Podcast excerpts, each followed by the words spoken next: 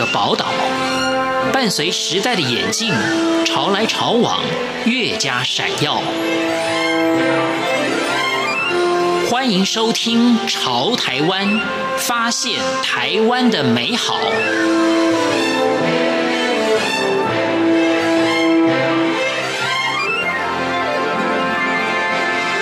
欢迎收听今天的节目，我是徐凡。优质化的产品不一定是高价位的代名词。科技城公司以不断的研发设计为直至。在今天的潮台湾节目当中，我们就跟着科技城公司的总经理曾颖赏一起去带我们认识完全 MIT 打造 Smart Home 智慧住宅、智慧物联，打开你的简单生活。我是科技城公司曾颖赏，我的观念是用科技来解决生活的痛点。小麻烦，它就是智慧家庭。每个家庭的用途不同，每个人的观感也不一样。只要起来按个开关就好，我只要拿着原来遥控器来遥控一下冷气就好。为什么需要手机呢？哦，其实这个就是一种啊新科技，还有许多的民众都不是很清楚有这么多的用途。其实它是在解决生活的一种方案。我举例来讲好了，如果你出门的时候，你才想起你好像什么没关，房间有很多就是哎，我远端用手机来帮你关掉就。就好了，倒是有一个很重要的问题，往往被忽略了，而是不安心。为什么不要用手机来查一下呢？检查家里的状态比遥控还重要。那我在这里讲，其实我个人的定义，所谓智慧家庭，它应该是用科技来关心跟连接他的家人。重点是要做什么？功能是什么？我我举个例子来讲，你知道吗？开灯。关灯有什么意思？我就是走到墙壁上关一下就好了。可是你知不知道，自己住的老人家有一个现象，常常不开灯，天黑了，他灯开很少，一点点而已，我们都看不到的问题，心情不好，因为他已经是很孤独，他很无助。我们在子女，我们就可以透过手机远端来遥控他，你可以做一些更有效的运用。当光线现在。变暗的时候，或者是在晚上的时候，他自己把灯打开。他万一把你关掉怎么办？所以这个才就是说关心跟连接我们的家人。你只要设定到一个不好的状态的时候，请通知我一下。那你要透过一些细节来了解，这个就是我讲的关心跟连接。早期科技城做的是 B to B，而总经理曾颖赏说，现在想做的是 B to C。他说，在早期我们做的都是一些比较特殊的工程科技的产品，譬如说就是一些宽频的一些系统、有线电视的讯号的传输，还有一些卫星讯号的传输等等的。嗯，大的厂区的安全监控系统的传输，这个是我们在早期非常早期我们在做的。但是因为这个是很特殊的产品，我们在在想说，未来家庭的市场比较大，而且家庭有很多这样的需求。我们在大概在一九九七年科技人就成立，那时候成立主要的目的就是说，我们要导入这个，要研发一套属于家庭生活的产品。为什么？我告诉你，在早期一套早期的所谓的家庭自动化，动不动就是三五十万起跳，甚至高达一百万、两百万。可你现在，你知道现在的市场上要做到早期让三十几万、五十万的，现在大概一两万块钱，甚至几千块就做到了。我想，因为国外是一个有很多大的品牌，他们从以前到现在还是这么贵，因为他卖的是一个品牌，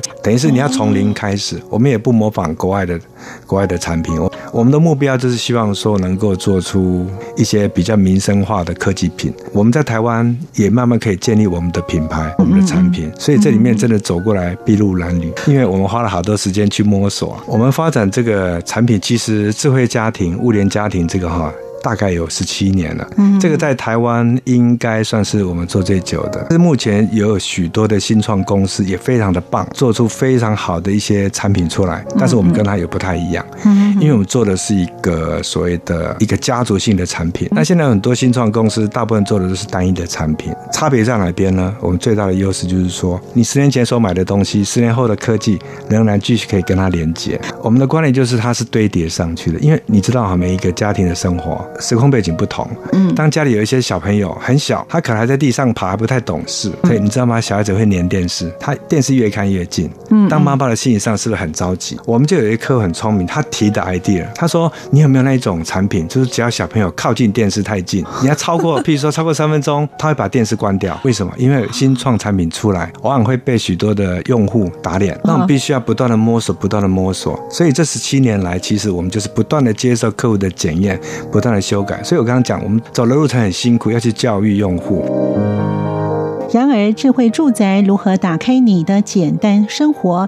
曾营桑总经理他说：“其实可以透过物联科技，你可以知道他晚上一点两点他睡了没。那你不可能一直爬起来检查嘛？你只要设定一个功能，如果是晚上十二点，只要他灯还亮着的话，送个信息推播给我，我就起床来把他叫醒。哦，他摸黑，当然这个是你可以侦测到光线条，他不可能完全黑。你开个手机开一点荧幕还是有一点亮度。哦，这个就是科技的运用哦。你开多少的亮度，那个都可以被确认到。这里面很多生活应用是蛮有趣的，尤其我们住台北的小朋友很小，他常常鼻子过敏、眼睛痒，就容易造成注意力不集中，学习就有问题。我们听到好像是空气品质，但是其实最重要的问题湿度的问题，非常湿。然后非常湿的情况之下，造成空气中的一些霉菌包存留。一走动的时候呢，那些霉菌是不是往上扬？小朋友吸到鼻子里面进去。所以我们都知道有除湿机，可是除湿机满了，它会自己停掉。你没有去开它，结果呢，还是一直去潮湿。要运用到什么程度？这个时候深的运用。你窗户打开，你拼命除湿，你永远除不完。所以怎么办呢？其实我们应该生活上有很多的通知。当这个环境有比较大的变化的时候呢，能不能让外面的我们都知道，要么就赶快用远端来启动遥控家的电器设备，或者是说跟家人好好的沟通。但是我想，我们现代人我们往往忽略这些问题，一直在强调的，能够连接一些啊环境控制，然后同时关心家人。宋氏家庭的曾总他说。关怀家里面的老人家也是他的产品重点。他说：“年纪大的人，他在三更半夜，他如果跌倒都不知道，他怎么会在浴室这么久都没有出来？他怎么没事会跑到走廊待在那边待这么久？那是不是应该我没有跟他住在一起？这个时候他跌倒滑倒，天气冷他晕倒，他是还好的，可是他爬不动，他没有手机，那有没有什么办法可以自动去侦测人？我在这个时间不应该侦测他在这边出现太久，那是不是可以赶？”赶快通知我们。其实这个都是属于物联家庭里面其中一个很重要的运用一环。那老人家平常起床都很准时的，都是那个时间点。过那个时间不起床，所以这些关心家人之间，不管是不是小朋友、老人家，其实我们在忙，但是我们如何跟家人之间多一些科技的讯息来帮他做联动，这个也是一个很有趣的运用。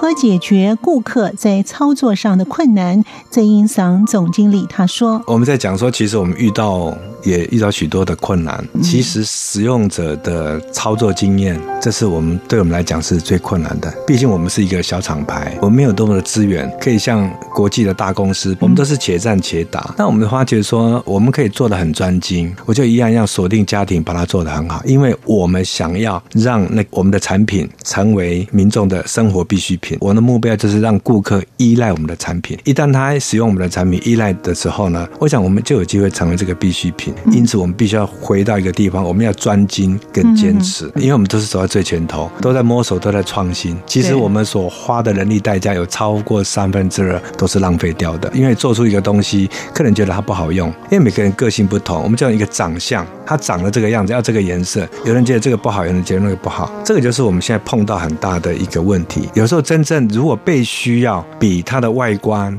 它的外形长得什么样更重要。你看到我们现在看到很多很棒的产品，它长得很可爱、很漂亮，可是用没多久就没有了。但是如果一个你不要长得太丑，你长得也还不错，嗯哼，但是它会每天会有个粘着度。我举例来讲好了哈，我太太她很排斥这种科技产品，她往往是打脸我的第一个人。突然有一天，我在家里墙壁上装了一个所谓的情境面板，有一个小小的按键，结果我发现有一天她问我说，那个按键怎么都现在没有没有功能了？那我说你不是不用吗？哦，那个很好用，因为我要睡觉的时候轻轻触摸它一下，我客厅的电视跟很多地方的灯自己就会关掉，我只要直接走进房间就好了。那突然有一天，她觉得说没有这个功能，她就觉得很不方便。